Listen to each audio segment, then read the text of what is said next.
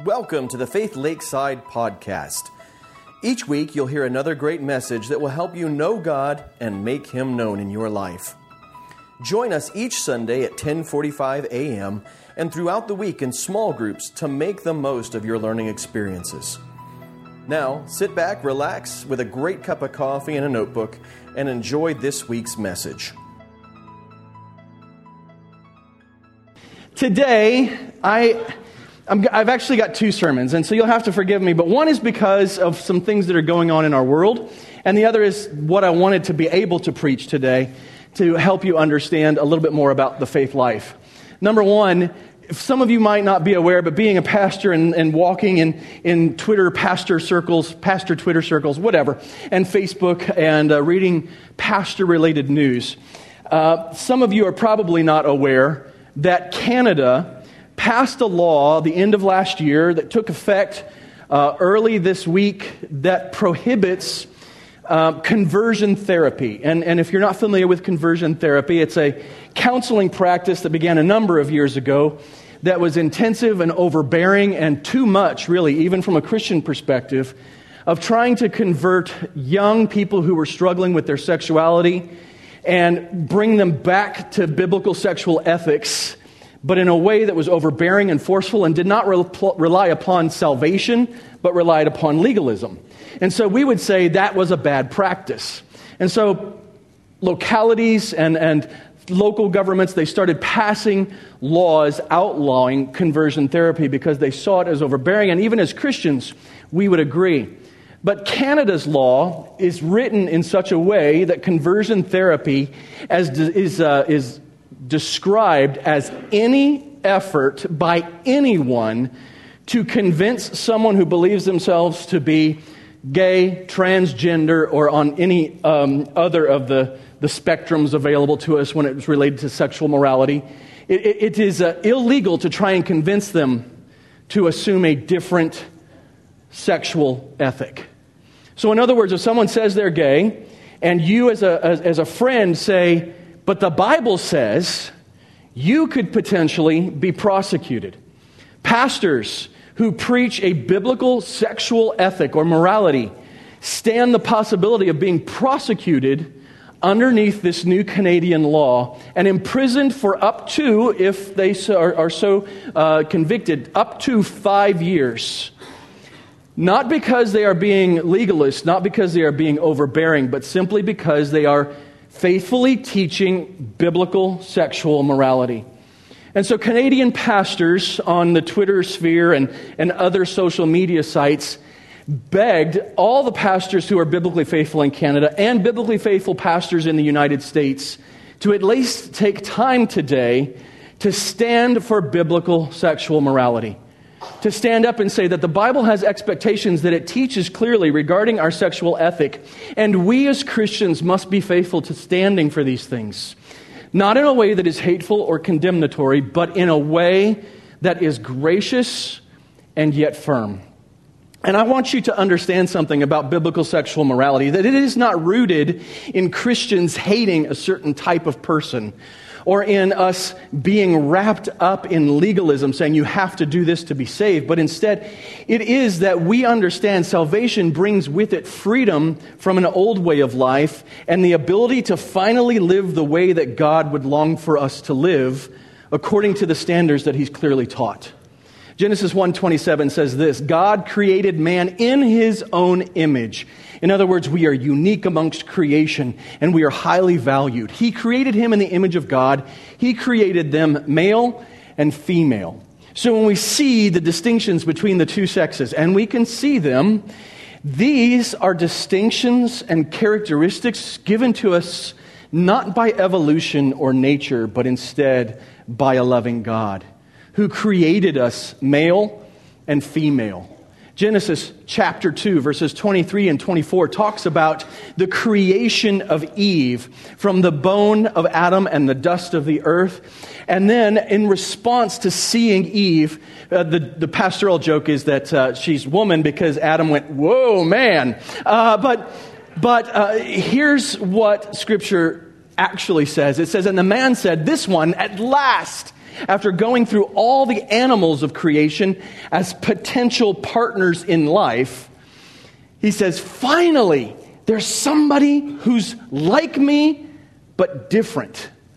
This one, at last, is bone of my bone and flesh of my flesh. This one will be called woman, for she was taken from man.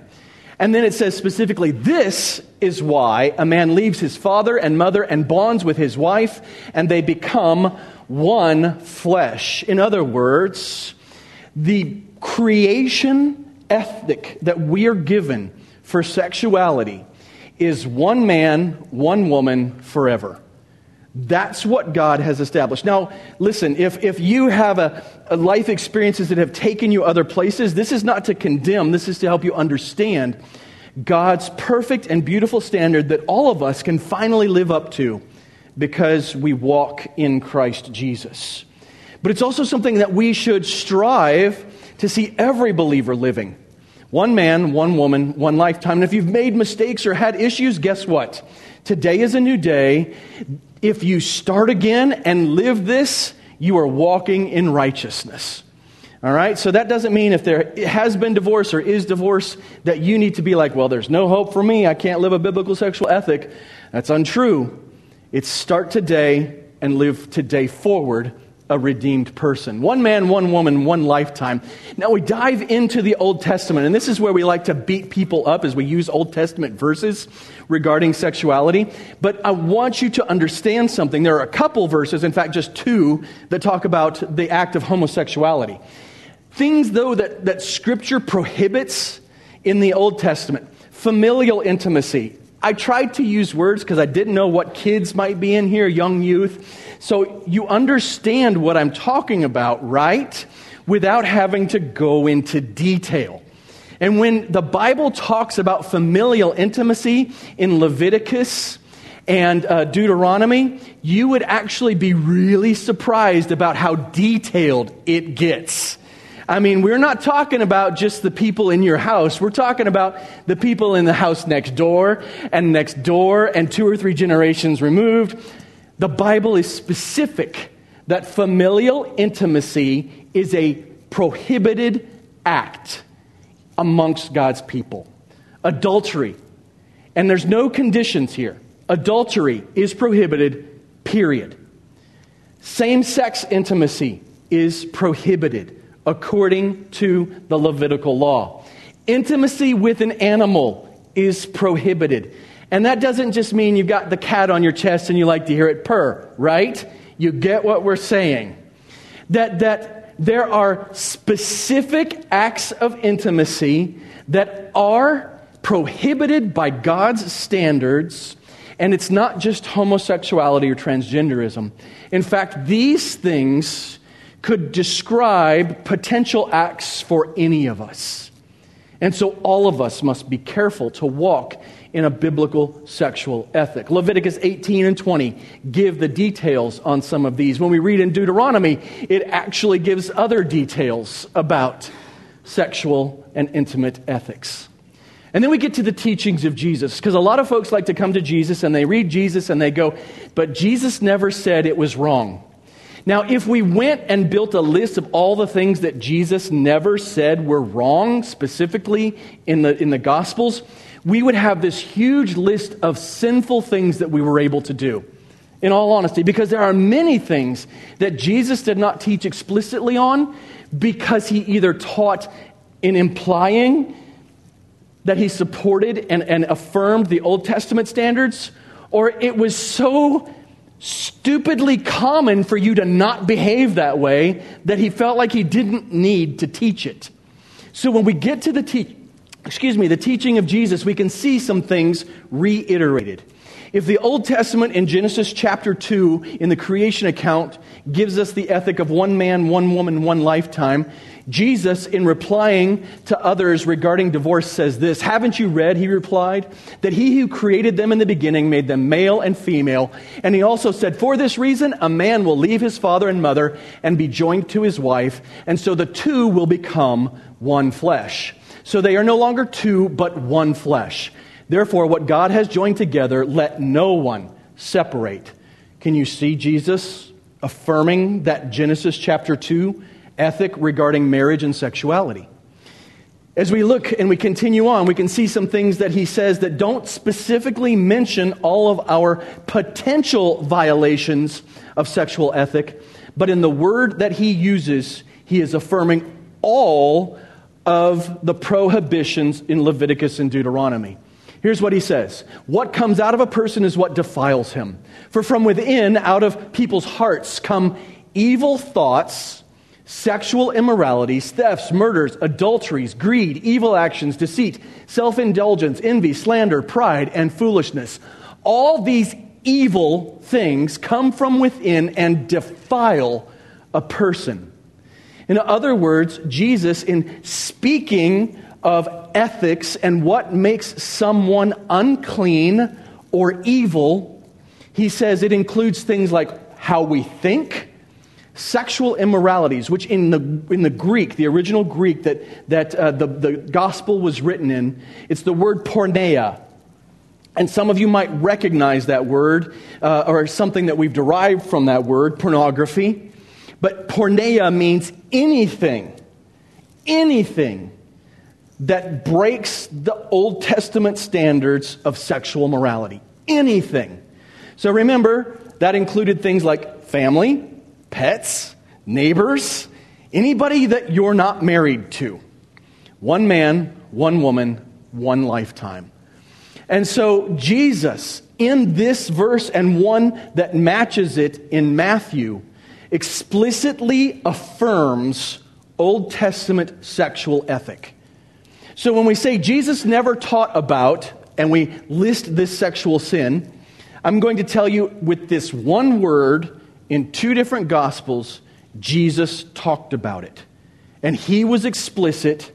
If you practice it, you are defiled, evil, and he would say outside of the kingdom of God if you continue in it. And so when we, we look then at, at, other things that Jesus has to say about sexual ethic, Matthew chapter 5, verses 27 and 28, you have heard that it was said, do not commit adultery. And, and everybody in the crowd would have gone, Amen. We read that in the Old Testament. Hey, that's in the Ten Commandments. Amen, Jesus. And then Jesus says this, but I tell you, everyone who looks at a woman lustfully has already committed adultery with her in his heart. Jesus takes and he moves it from the action to the thought and the desire. And says that if you live in that desire, even, you have already committed the sin. And so, a lifestyle of accepting that desire and those thoughts is a lifestyle of adultery. And we can transfer this to every sexual sin and actually all of the Old Testament standards because Jesus goes on and says, if you hate your brother, you've already murdered them. You've broken two of the commandments already just by your thoughts adultery and murder. Good job. You need a Savior. I'm here for you, is what Jesus would have said. So, what we see in Jesus' teaching is that he affirms the Old Testament standards. There is no question that if Jesus were here today physically and he were preaching, he would, you could go, Jesus, what do you think about the Old Testament sexual standards? Didn't you love everybody and everything was acceptable? And he would say, absolutely not. The Old Testament is still God's perfect standard and we should seek to live up to it. He affirmed the Old Testament sexual ethic. And what's interesting is he increases the application from just action to thoughts as well. So, someone who says they are a follower of Jesus Christ, you don't even have to commit the act. Instead, you can live in a life of thought regarding the act and still be sinning. And so, it's important for us to understand Jesus did not lower the bar on sexual ethics, he actually raised it. He took it from not your family, not your pets, not your neighbor, and not somebody who's got the same parts as you. And he raised the bar to don't even think about it. Don't even think about it if you're going to be part of my kingdom. Now, New Testament standards, when we count the works of Jesus and we count the works of the epistles and all the other letters, guess what we find out happens? New Testament standards present, uh, prohibit familial intimacy. There was a, a man who was with his father's wife in the church in Corinth, and Paul tells them, kick that dude out if he won't repent, because that ain't right. That, that, that the, the result of living a lifestyle of rejecting sexual standards was to be kicked out of the church. So we see that New Testament standards also prohibit, adultery. Jesus tells us it's, it's a sin. And not only that, thinking about it as a sin. Same sex intimacy, there are at least three different passages in the Pauline epistles, in addition to when Jesus affirms the Old Testament, at least three different passages that were given that specifically state if you are sexually intimate with someone of the same sex, you are not part of the kingdom of God. And especially if you are continuing in that lifestyle and pretending like it's okay.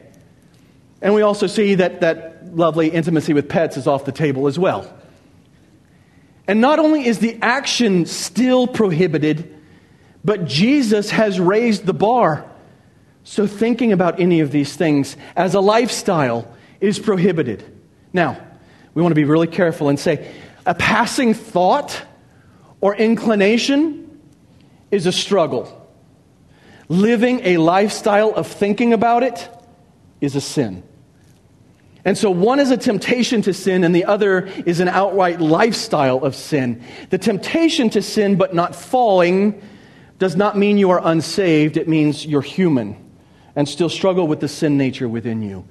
A lifestyle of sin, even one of thought, means that odds are you are not a citizen of the kingdom of heaven, that you don't really understand what salvation and sin are, and your eternity is unsure. So, what do we do with that? How can you and I avoid breaking these rules? Because we're all sinners and we all struggle. Well, here is what the Apostle Paul tells us in Ephesians chapter 4, verses 21 through 24. Assuming you heard about him and were taught by him as the truth is in Jesus. In other words, he's saying, kind of subtly and lovingly, if you're really a Christian, if you really understand what you've been taught, if you really understand sin and salvation, you will do this. Take off your former way of life, the old self that is corrupted by deceitful desires, to be renewed in the spirit of your minds. You see, Paul says not only do you need to stop doing what you used to do, that God has clearly prohibited, but you also need to learn how to think differently and take God's standards as your own and apply God's truth as the truth that will dictate your life. And then put on the new self, the one created according to God's likeness in righteousness and purity of the truth. When we are talking about sexual ethics, God's standards have never changed.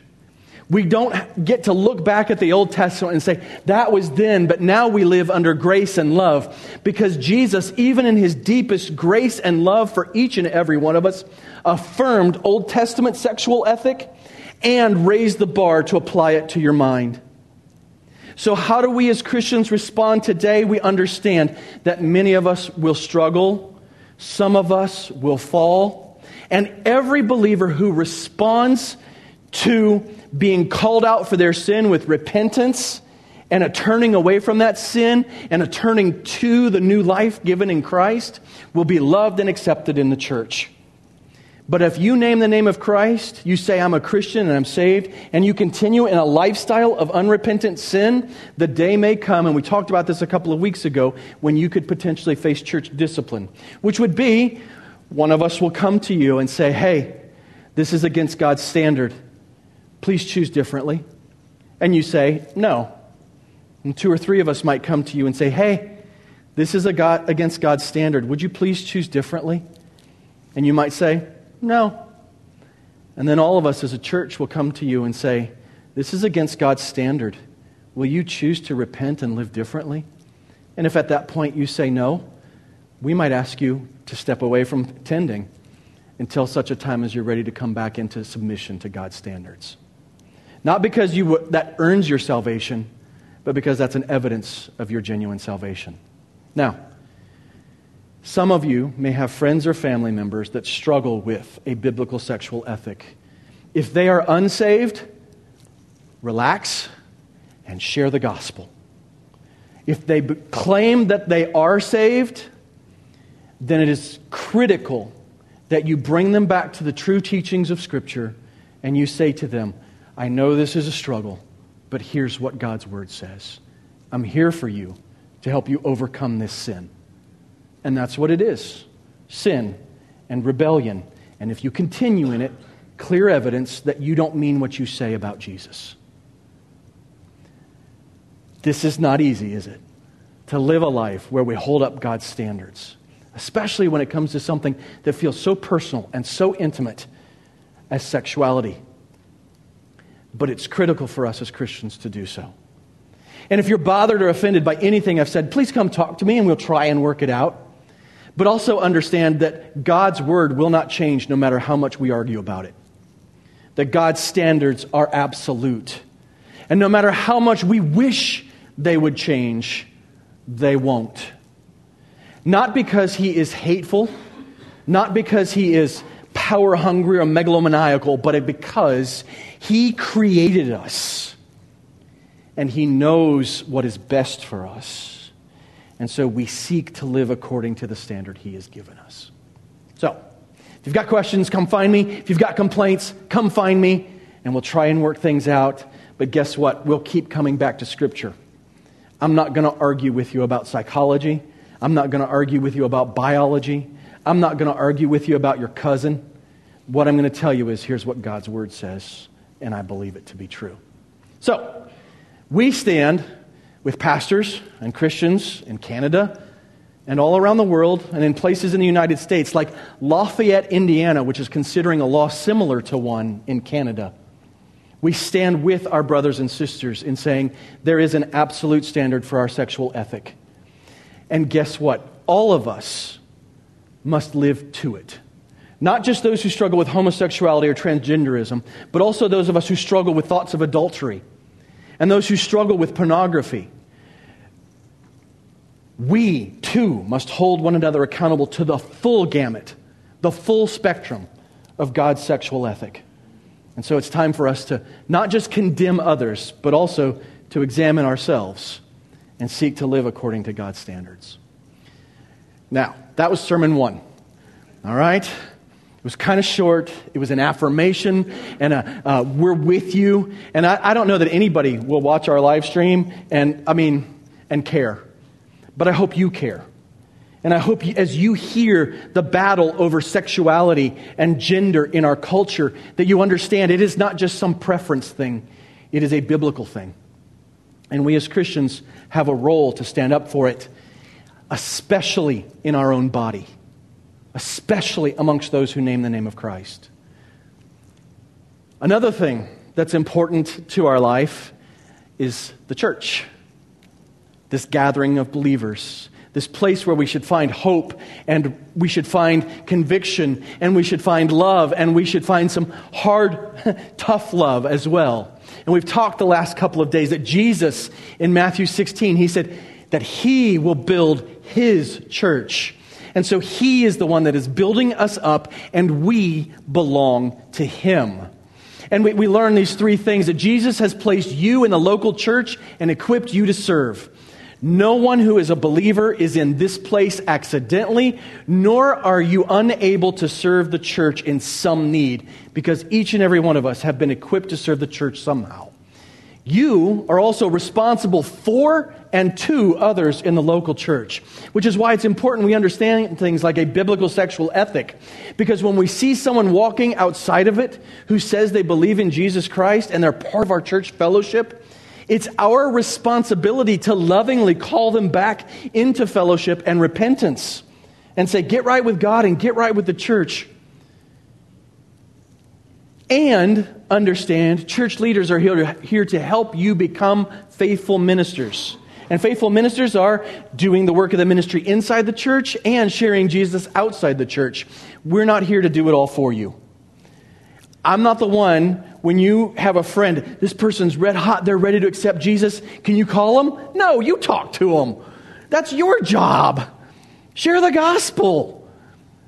Do the work of the ministry. It's my job to equip you. Now, I do my ministry as well, and I am responsible for sharing the gospel in my spheres of influence, but you're responsible in yours.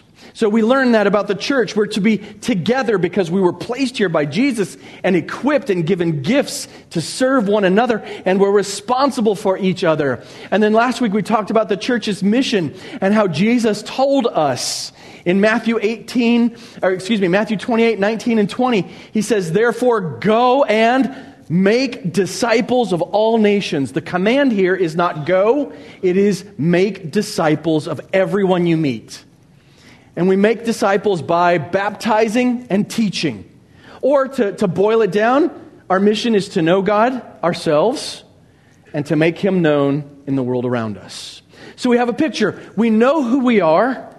We are a church put together by God to serve one another, to care for one another, to call each other to repentance and holy living. We know our mission to know God personally, to, to grow in our knowledge and relationship with Him, but also to make Him known by sharing Jesus with the world around us and calling them to relationship and teaching them about Him. So now that we know who we are and what we're supposed to do, the question is how do we pay for it? Because the deal is that in a, this physical world that we have been brought into, there have always been the, the, the, the need, there has always been the need to pay for things. Things like lights that go on and off, uh, right? Or computers that need to reboot. Uh, to, to, to pay for chairs. Aren't chairs nice? We could be sitting on the floor. We could be sitting on a floor with no carpet, you know, just concrete. We could be sitting on a dirt floor. Isn't it nice to have a church where the ministry has been supported, the, the body has been equipped and given things to do the ministry. Isn't this cool? Lights, ceilings, things, food for lunch. Please come to lunch and eat. Um, now that we know who we are and what our mission is, this mission needs to be paid for. And this boils down to free will giving. Now, some churches will ask you for your, your W 2s and they will insist that you give a certain amount of money every year. Are you aware of that? Have you, anybody have family members in a church like that? We were, we were around some churches in uh, the Green Bay area that were uh, actually, they were kicking people out of the fellowship because they hadn't turned in their financial statements yet. So the church knew how much to bill them for giving. Um, a couple of you are making faces, and it's funny. Um, so but what that's not scriptural. What scripture teaches us is that we as believers should be giving freely to support the church. Now, you might say, well, is that something that, that just started in the New Testament? No, it actually starts in the Old Testament. But the Old Testament has some very specific rules and what I want to do is to start in the Old Testament so you can understand what happens in the New. So, as we look back into the Old Testament, the Old Testament required that the people who belonged to God would give a tithe. Tithe literally, literally means 10% of the increase. Now, what does that mean, 10% of the increase? If you own a parcel of land and you plant one bag of seed to, uh, to grow your crop, and when you're done with the harvest, you have 100 bags of seed. That means the increase is 99 bags. Some of you, you got through second grade math. I'm so proud.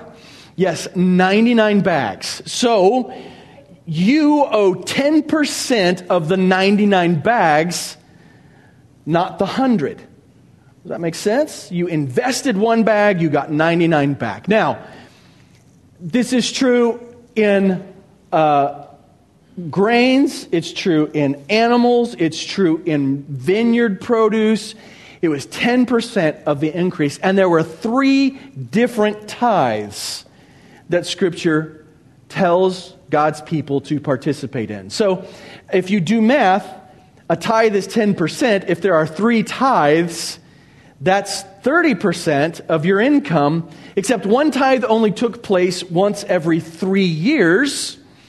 And so, on average, 23% of income would go to the, the, the, the, temple, the people of God, to do the ministry of God. And so we'll look at these three different tithes. The first is the Levitical tithe. It's in Numbers chapter 18, verses 21 through 31. And because I knew we'd be running short on time, I didn't put it all up here. We won't read it all. If you want to see it, you can check out the YouVersion notes, which are here. You can take a quick picture of these slides so you can go back and check these out. Numbers 18, 21 through 31 is the Levitical tithe. It is the annual tithe and it provided for those who did the ministry work of the tabernacle or the temple and their families. So 10% of the income of all of God's people was sent to the temple to do the work of the ministry. And it provided for the temple work and provided food for all of the temple workers the Levites specifically, a whole tribe of Israel who was dedicated to doing the work of the temple and the ministry that was necessary. And so we're not talking about one big fat cat pastor or priest sitting in Jerusalem going, Bring me your tithe. But what we've got are actually thousands of people who are supported by this giving amongst the people of God. What's interesting is the actual priests and their sons ate the, the animals and grain and wine that were offered as sacrifices. So the priests got the premium giving, and then all of the Levites doing the work of the ministry received 10% of all of the increase amongst the people of Israel. Now, there's a second tithe, and I like this one. This is like my favorite of the tithes the festival tithe. It's, it's recorded in Deuteronomy chapter 14, verses 22 through 27. It was an annual tithe, so another 10%. So we're already talking 20% of an income going towards the work of ministry, except this one's really cool because it's an annual tithe, including animals, and you were supposed to take 10% of your increase, and you were supposed to go to the temple or the city where the, the, the, the tabernacle was, and you were supposed to have feasts with everybody there. So everybody was supposed to bring 10% of what their land had produced, 10% of the increase of their, their uh, animals, and slaughter them. And all of us were supposed, or all of the people of Israel, they would sit together and feast and celebrate God's goodness. I like that one, don't you? Some, some, some scholars call it the vacation tithe. Um, now, that doesn't mean Disneyland. What it means is a spiritual vacation or an extended Sabbath to spend time with God can you imagine setting apart 10% of your income just to do spiritual things for the sake of your own spiritual life and the spiritual life of your family? Imagine how different our lives might be if 10% of our income went to sending our children to camp, going to, to a, a retreat together, excuse me, as a family going on marriage retreats if we set apart 10% of our income. Shelly is, is, is all in because i don't ever vacation. So um, she'd, love, she'd even love to go to a church camp with me or yeah. I'll try. No it won't happen. It's hard for me to miss a sunday. I like being here. But um, so there's this festival tithe 10% set apart to just celebrate god and then there is the once every three years tithe in Deuteronomy 14 that's to be taken to the closest city and stored for the poor, the needy, the orphans, the widows, and the, uh, the resident alien. So people who were not citizens of Israel or the poor and the uncared for otherwise, 10% at once every three years taken to help meet their needs. Now, what's interesting is when we get to modern church life, we kind of have these, these kind of like all flip flopped. We, we think we should give like all kinds of money for the poor and very little for ministry or celebration. And uh, so in the Old Testament, it, it's pretty clear how they're ranked. That number one in giving significance is the, to the tabernacle and the temple, 10% of income. Number two is to celebrate God's goodness 10% of income was to go just once a year, go get together with other believers and celebrate the goodness of God. An extended Sabbath, if you will, a resting period. And then finally, in smaller measure, as a giving. Now, what's interesting is uh, there were actually provisions made for the needy throughout the year, every year. The Jewish people were only supposed to harvest most of their crops, but to leave the corners of the fields for the poor to come and harvest for themselves. To leave the corners of their vineyards for the poor to come and harvest for themselves. What we've done is we've gotten it all mixed up and we think we have to give a lot of money so that people can have their needs met by doing nothing. Instead of making provision on a regular basis for them to earn with dignity the things that they need. And so this is Old Testament tithing. This is when you go from Genesis to Malachi. This is what the people of God are supposed to be doing. And, and when we get to, to Malachi, to, to kind of just set it apart, a lot of us have probably heard preachers use a verse in Malachi. Malachi chapter 3. And uh, Malachi is actually, the people of Israel had been out of town for a number of years. They had been taken captive by uh, a couple of different empires, and they were finally getting home, and they were supposed to be rebuilding the temple, and they were supposed to be faithful, and um, they weren't so much. And, and, and the problem was is that they were, they were building their own nice homes back up, but they were neglecting the ministry of God. And, and what God says to them is um, this uh, verse 8 of chapter 3 of Malachi Will a man rob God? Yet you are robbing me. How do we rob you, you ask? By not making the payments of the tenth and the contributions. You are suffering under a curse, yet you, the whole nation, are still robbing me.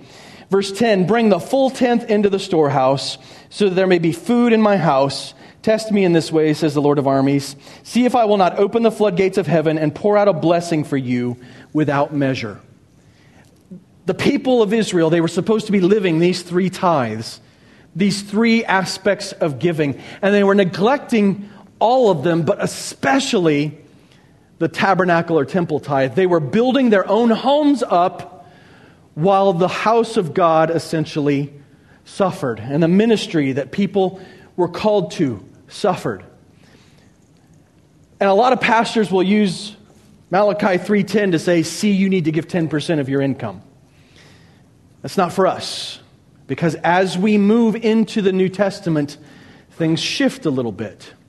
In giving in the New Testament, we're given some different standards, some different rules. First of all, there is no mention of the tithe in the New Testament other than in the Gospels as records of Jesus' teaching to Jewish people.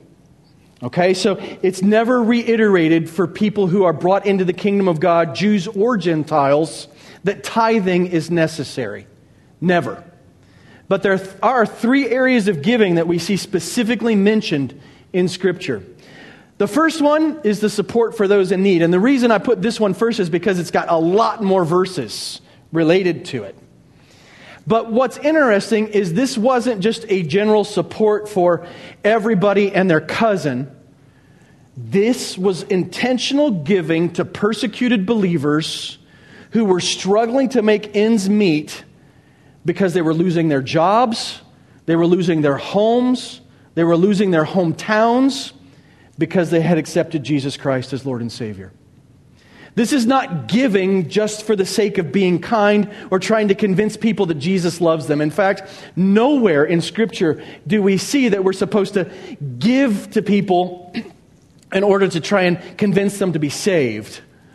It is instead this clear teaching that we give to other believers and meet their needs, and we're generous with everyone we meet, like the Good Samaritan, because that's what it means to be a believer is to be generous and gracious and kind and giving.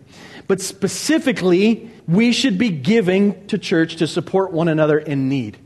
Now, what's interesting, what, what that means is that when a brother or sister in our own fellowship struggles to pay an electric bill because they've been sick for a month, who should be stepping up? Us. And we do from time to time. But our benevolence budget is dwarfed by other things that we support. And that's not bad, but it means there's room for us to get better. There's room for us to in, in, improve as believers. We should be giving to meet one another's needs when there are genuine needs. Now, if somebody just doesn't want to work, Scripture clearly teaches if a person doesn't want to work, they shouldn't eat. Buck up, use your hands, and earn something. And when you've done your best, if there's still lack, we will give to help make up for the lack. That's the first thing we see is Christians supporting other believers, specifically those who are under persecution. Romans, 1 Corinthians, 2 Corinthians, Philippians, James, these are all circumstances where the support for believers is paramount. Especially, James tells us, real religion, the religion that's pure, supports widows and orphans. Widows and orphans in our midst as Christians. Acts chapter 6 tells the story of the first deacons, and what was their job? To make sure all the widows' needs were met. Not every widow in Jerusalem, but all the widows who were believers. Our first responsibility in giving is to meet one another's needs. Second thing that gets mentioned. Oh, excuse me, I'm sorry. Acts 20, 35. Here's what the Apostle Paul says. He says, In every way I've shown you that it is necessary to help the weak by laboring like this. In other words, to work with your own hands. That's what Paul had just been talking about. I didn't take money from you guys. I worked with my own hands and I showed you by example. We work hard with our own hands in order to meet the needs of the weak. It is more blessed to give than to receive. Now, that's supposed to be a quote from Jesus. Some of you who are uh, astute scholars, you might go, I don't see that anywhere in the Gospels. And I will tell you, you're right. But the Apostle Paul would not make that up in this early stage of Christianity. It was likely an oral tradition handed down to him. The teachings of Christ, heard by somebody who was there, who taught others, but it just didn't get recorded in one of the Gospels. Do you realize, little aside, this is a freebie. Sorry, I shouldn't give too many of these away because then we'll be like to the 230 and John will be unhappy. But freebie, do you realize that the Gospels do not record everything that Jesus did, but they record enough to help us know who he is and what he did for us. And that's their intent, not to record every last little detail of Jesus' life. And Jesus did walk to the outhouse, and 20 minutes later, verily, he did return. Right? But instead, it records exactly what we need to know about Jesus. He is the only begotten Son of God, the second person of the Trinity, who came and lived a perfect and sinless life, died on the cross for your sins and mine, rose again on the third day, so that whoever would believe on him would be saved and have eternal life. And that's what they intend to teach us. And so the fact that there's a teaching of Jesus that's not recorded in one of the Gospels, we should go, I wish I could know them all.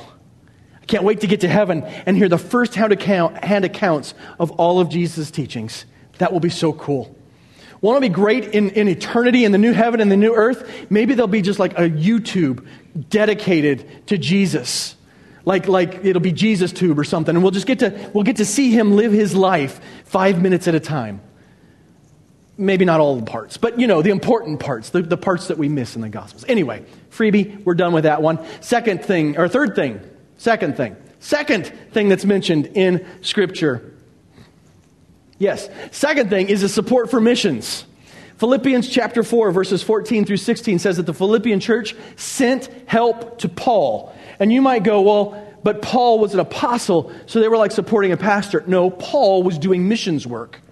And so when Paul got himself in a city and he was struggling to make his own way because he couldn't make enough money working with his own hands, the Philippian church would send him money. And it records at least two different circumstances where they sent him money as he was sharing the gospel. 3 John 5 through 8. 3 John 5 through 8, there's no 1 or 2 in front of that because there are only uh, uh, 16 verses in 3 John. And so it's 3 John, the 5th and the 8th verse.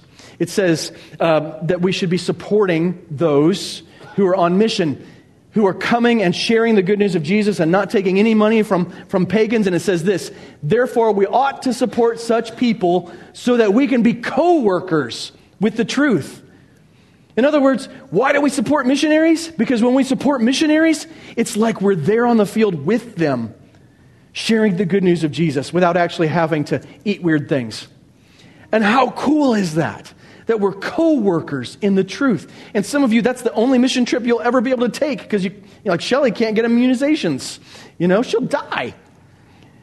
And so that's her mission trip support missions. Care for a child through World Vision or Compassion or some other organization. And maybe they're not perfect in everything they teach or believe, but it's part of sharing Jesus because they do share the gospel well. Therefore, we ought to support such people so that we can be co workers with the truth. The third thing that's mentioned in the New Testament is support for ministry. And when we talk about support for ministry, it is specifically related to support for the elders of the church who are equipping the saints and doing the work of the ministry. But we can kind of extrapolate that out to paying for the things that make necessary or make ministry possible. Right? So paying for the things that make ministry possible. Like what? Well, you look around the room. What do we need to make ministry possible in our own midst? Well, we don't need a lot, but we like a few things right? The chairs. Nice little perk. So we have to give if we want chairs as part of our ministry. Lights. We have to give if we want lights as part of our ministry. Sunday school curriculum. We need to give if we want Sunday school curriculum as part of our ministry dynamic. A pastor or two or four, depending upon the size of the church. We need to give to make those things possible. And so while these verses speak specifically to pastors and supporting the teaching elder, it can be drawn out to say anything that we deem necessary to do the work of ministry in our local congregation, we should be giving to support it. And, and that means if you've got a pet project, maybe you need to give to support it. Maybe that's where you need to give extra to support. And so we, we get these three different areas then as guide. Uh, uh, uh, we've got giving for the poor, giving for missions and giving for ministry. And then, then what are the guidelines? Well, in the Old Testament, it was 10% of this, and, and then another 10%, and then one 10% every three years. But we don't have those standards. We don't have a tithe specifically. Here's what we're told to do. Now, about the collection for the saints. So, this is specifically about supporting impoverished believers Paul says this about giving. He says, Do the same as I instructed the Galatian churches. So this is to the church in Corinth, and so this is the same thing he instructed every church when it came to giving. On the first day of the week, which is when? Sunday. It was an easy question. Yes, Sunday is actually the first day of the week. If you that's right. The first day of the week, it's not Monday, it's Sunday. I'm sorry if that changes your whole worldview. Flip your calendar around. Your calendar should have Sunday all the way on the left, not Monday. Just saying. Um, on the first day of the week, the rich people are supposed to give. No, it says, each one of you is to set something aside. In other words, the first day of the week, every believer in the church is supposed to be setting something aside and save in keeping with how he is prospering. So every week, every believer should make the choice to set some resources aside in keeping with how they are prospering so that no collection will need to be made when I come. So when we just take this one short passage and we begin to understand giving, we understand it should be regularly, the first day of every week. It should be intentional, every believer setting aside something and let's not say it's based upon our income, but let's say it's based upon the blessing in our life. I mean, income is just a part of that. Do you realize that?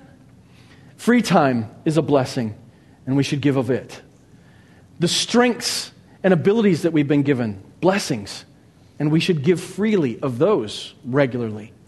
And so we should be giving regularly and intentionally and based upon the blessings that we've received in our life.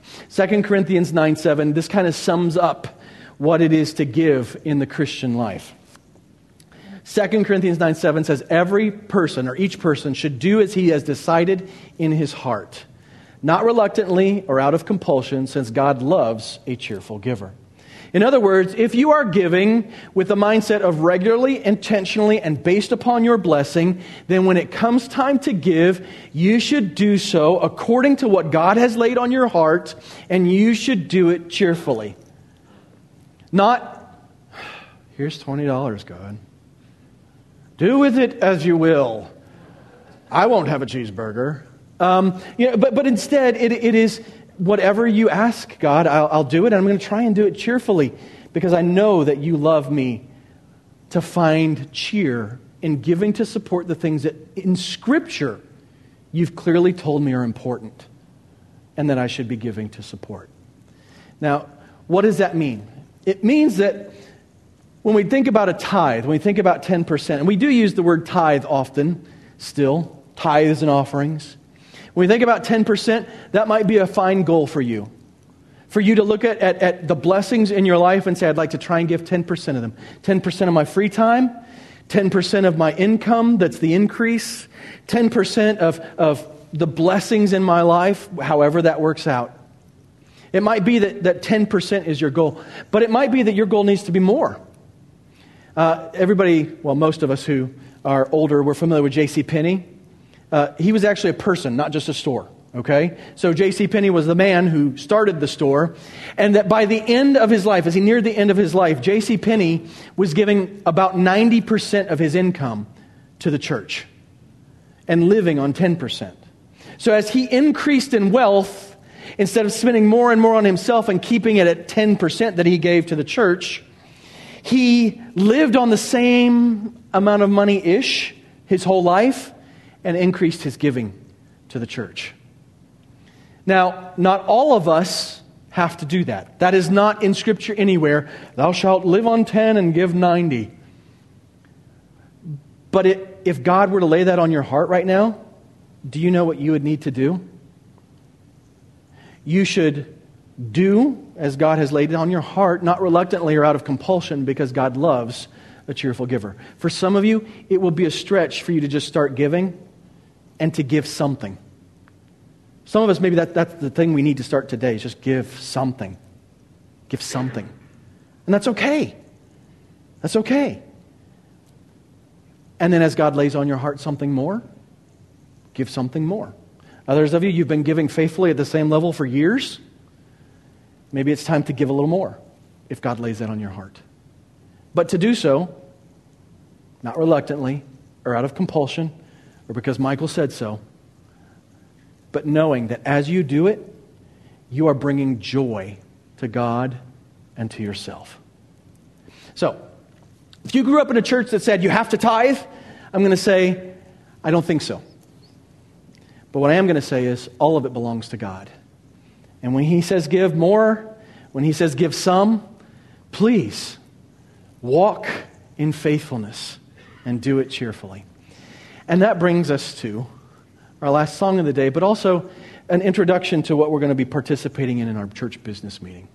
We are a body of believers called together, placed here by Christ, built up, gifted, given to one another, given a leadership that loves and cares and wants to see us grow in ministry, given the, the responsibility for one another we are a beautiful and amazing church, and we have the ob- uh, ability as members and participants to go downstairs and to talk about our budget, to talk about the resources we have, and to affirm the choices that are being made. So I want to encourage everybody to participate both in giving, but also in spending time with us downstairs in a little while, talking about what that giving is going to be going to, and rejoicing in what God has done through us and is doing in us.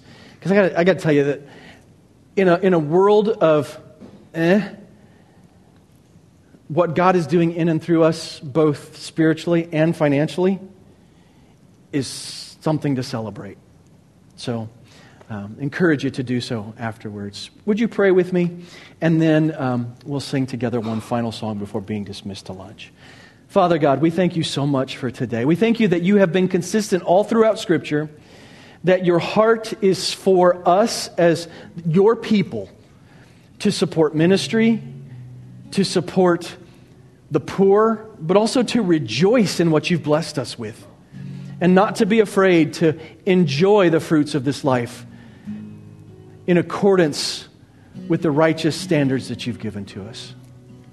We thank you for the blessings that are in our life. And though all of us have different levels of blessing, if we were to judge against one another, each of us is blessed beyond measure through your Son, Jesus. And so we thank you for him. And Lord Jesus, we thank you for your love for us and your sacrifice and your resurrection. We thank you that you called each of our names and placed us here and gifted us and made us a body, a family, a friendship. Help us to be responsible for one another in the way that you've called us to, and also to do the work of the ministry that you've made us for, so that we might all grow up and look more like you. And part of all that faithfulness is to give what you've laid on our hearts. And so this morning, help us to have hearts that are tender, to not be afraid to hear your voice saying, give more or give at all. And then to begin to prayerfully and joyfully support the work of the ministry of our church as our church seeks to, to, support missions, as our church, church seeks to do the ministry, as our church seeks to meet the needs of, of our body and, and those who are suffering in our midst. Lay in our heart how you would have us to give cheerfully. We ask that you would bless our time together here in just a few moments, that we might rejoice as a church family in what you've done. Thank you so much for all you are and do. Lord Jesus, you are our Savior, and we rejoice in that. It's in your name we pray.